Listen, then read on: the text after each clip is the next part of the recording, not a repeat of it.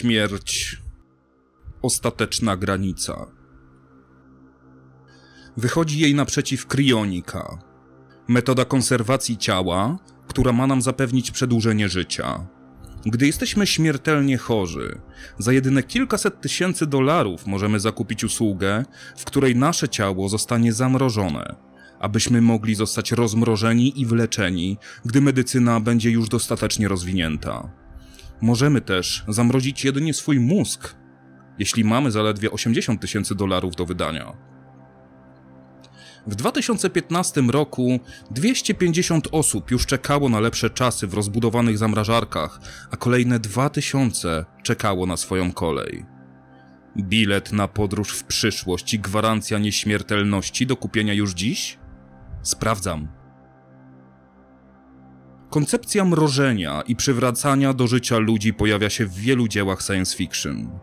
Po raz pierwszy została wykorzystana w opowiadaniu Nila Jonesa, Satelita Jameson, opublikowanego w lipcu 1931 roku.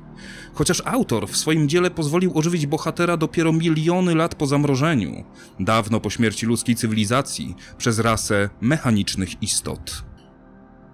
Pomysł ten został zaadaptowany w 1964 roku przez nauczyciela fizyki i matematyki Roberta Ettingera w publikacji Perspektywa nieśmiertelności. Założył on równolegle Instytut Kryoniki, który oferuje usługi mrożenia ludzkich ciał. Pierwszym zamrożonym z nadzieją na ożywienie był profesor psychologii James Bedford, który od 1967 roku przebywa w mroźnym sarkofagu. Ludzkie ciało składa się głównie z wody. Woda w niskich temperaturach zmienia swój stan skupienia do kryształów lodu. Ostre krawędzie krystalicznej struktury nieodwracalnie niszczą tkankę, w tym przede wszystkim niezwykle delikatną tkankę nerwową. Na domiar złego, woda w trakcie zamarzania rozszerza się, co dodatkowo powoduje rozsadzanie tkanek. Każdy organ, każda część ciała zostaje nieodwracalnie uszkodzona na poziomie komórkowym. Nauka jednak w końcu znalazła odpowiedź na ten problem. Pod koniec lat 90. opracowano metodę witryfikacji, czyli zeszklenia, która pozwala uniknąć krystalizacji, tworząc gładkie struktury stałe z cieczy. Metoda jest współcześnie wykorzystywana do mrożenia pojedynczych komórek, jednak w strukturach bardziej złożonych, jak cały organ, musimy się liczyć z nierównomiernym rozkładem krioprotektantów w tkankach i toksycznym działaniem podawanych substancji.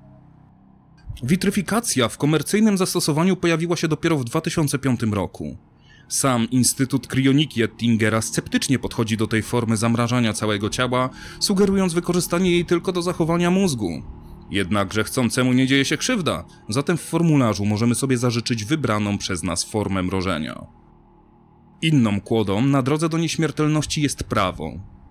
W stanie Michigan, w którym znajduje się Instytut Kryoniki, proces jest prawnie uznawany za formę pogrzebu, zaś w Arizonie gdzie działa konkurencyjna firma Alcor, traktowany jest jako pozostawienie swojego ciała nauce.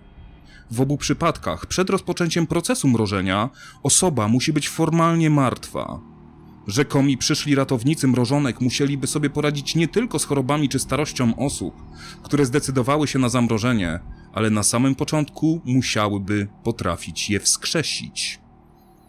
Cały proces można zatem opisać w trzech prostych punktach. Poczekaj aż klient umrze, zamruź go, poczekaj na cud. Czy zatem nie ma żadnej nadziei dla zamrożonych? Zależy jak na to spojrzeć.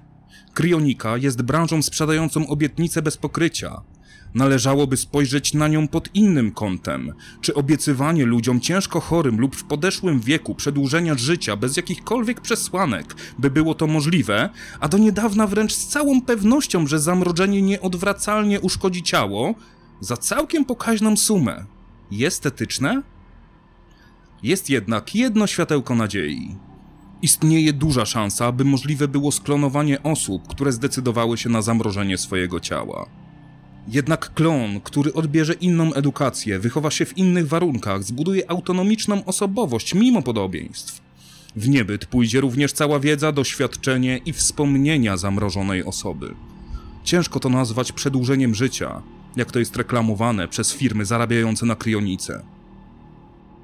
No i jeszcze jeden smaczek na koniec. W społeczeństwie dość dobrze trzyma się mit, że jedną z zamrożonych osób jest Walt Disney. Nic bardziej mylnego. Jego zwłoki zostały skremowane, a prochy spoczywają na cmentarzu Forest Lawn w Los Angeles. Stało się to rok przed tym, jak pierwsza osoba została poddana zabiegowi zamrożenia.